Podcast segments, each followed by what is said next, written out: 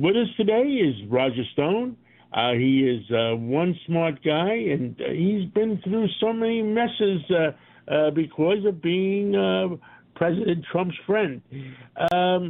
Roger Stone, welcome to our Sunday morning show. And tell me, what the heck is going on this week? I mean, there's so many things going on. I don't know where to start anymore.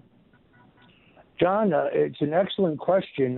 Today on my show, The Roger Stone Show, which airs from 4 to 6 Eastern Time on 77 WABC, I interview the independent journalist Matt Taibbi, who has uncovered an enormous governmental plan to strip the next president of civilian control of the Army, which is being done in anticipation of the potential election of Donald Trump. It's a big, big story. NBC has reported lightly on it, but it's an incredible story. I hope folks tune in for it. Well, I will tell you, I mean, that is an incredible story.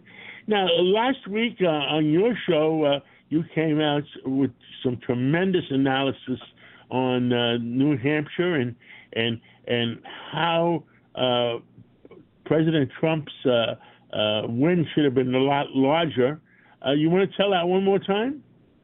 Sure. I think if there was any place in the early primary lineup where there was any opportunity for any challenger to catch Donald Trump, that would have been New Hampshire. That's because under New Hampshire state law, Republican primary participation is not limited to just Republicans. It's ironic because independents are allowed to vote in the New Hampshire Republican primary, but technically only if the Republican State Committee approves it, which they never actually did. Nonetheless, the Secretary of State allowed non-Republicans, meaning registered independents, unaffiliates really, to vote in the Republican primary. And also, if you were a Democrat and you wanted to vote in the Republican primary, you had to change your registration to independent by October 6th. About 8,000 people did. Nonetheless, if you looked at the vote of just Republicans, Donald Trump got 70% of the vote among Republicans. It was Nikki Haley made the ground that she did make almost largely among independents voting in the Republican primary. She still lost by a solid double-digit margin of 11 points. Trump spent all told about $18 million. Nikki Haley spent about $34 million, had the active support of Governor Chris Sununu, but she fell short. Amazingly, what Trump doesn't get credit for is racking up the single largest total of any presidential candidate in the New Hampshire primary, both Republican and Democrat. So it was a solid win. Interestingly, the night of the Iowa caucuses, when Nikki Haley, who came in third, said this is now a two-person race, kind of got roasted for it. She turned out to be right, because when Ron DeSantis was polling with less than 5% in New Hampshire, he dropped out, and the polling showed that the overwhelming second choice of the small pool of DeSantis voters, well, they went to Donald Trump. In the meantime, the small number of votes, probably less than 5%, who were for Chris Christie, their overwhelming second choice was Nikki Haley. John, I think it's all downhill from here. In other words, Nikki Haley has chosen not to compete in the Nevada contest, where there's a non-binding beauty contest preferential primary, but the actual delegates will be selected in caucuses. She's not competing in those caucuses. And then it goes to South Carolina, her home state. She said the night of the New Hampshire primary, she had to do better than she did in New Hampshire, where she got 43% of the vote. Right now, the latest polls, I particularly respect Tony Fabrizio, the pollster. He has her at 34% in her home state. Why is she staying in? What's the strategy of staying in for South Carolina if it's going to embarrass herself and lose by so many points? Well, there are two possibilities. It's very interesting. An analysis of her donors, big donors, and the big donors of Joe Biden shows a huge amount of commonality. In other words, people who gave large contributions to Biden would later give large contributions to Nikki Haley. This, I think, would lead one to believe that the goal of her campaign is to try to damage Donald Trump going forward, even in her losing in Iowa, losing in New Hampshire. This week, I think, this past week, losing in Nevada, she continues to garner massive press coverage, and she continues to attack Trump. For example, saying that the verdict in the E. Jean Carroll case this past week was justified. I don't know any Republican who agrees with that. So either she is hanging in the race in an effort to damage Trump, because her real goal is, who knows, perhaps a...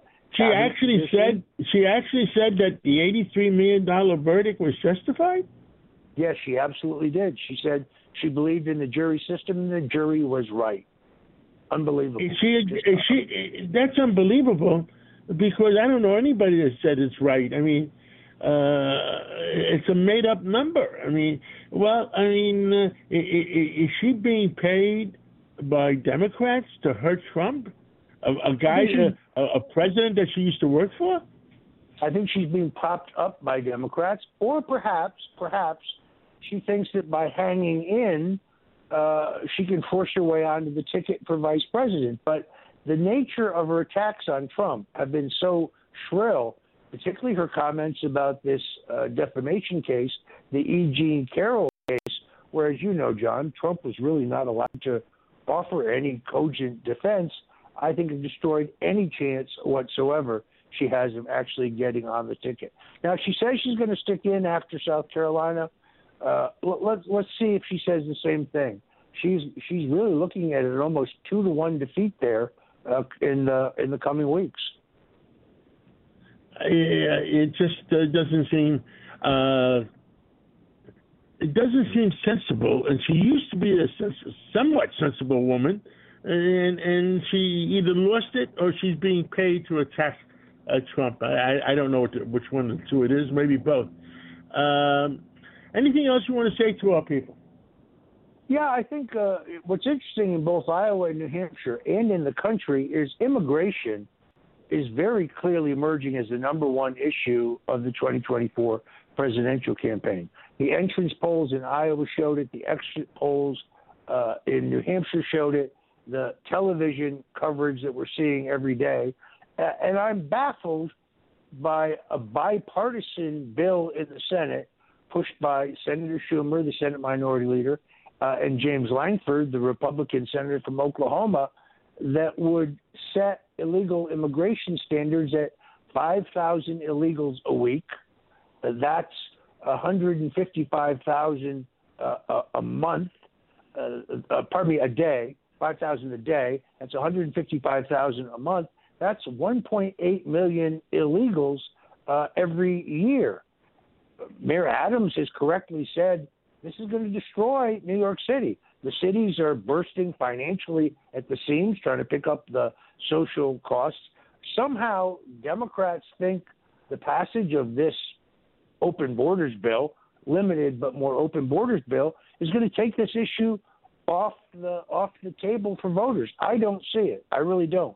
As long as we have the social welfare costs, as long as we have the crime epidemic, as long as we have the fentanyl epidemic, I think this is going to continue to be the number one issue in the country. It doesn't go away, even if this legislation passes both houses and Biden signs it into law. And John, as you know, Biden is now saying he wants to close the border, but the Republicans won't give him the tools.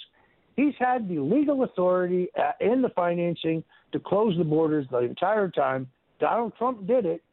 Border crossings under his presidency, illegal border crossings, had trickled to almost nothing. Biden has always had the ability to close the borders. He has just chosen not to do so. Roger Stone, I'm looking forward to listening to you at 4 o'clock today, and God bless you and God bless America, and we'll talk again real soon. Thanks, John. Thanks for having me on. Thank you.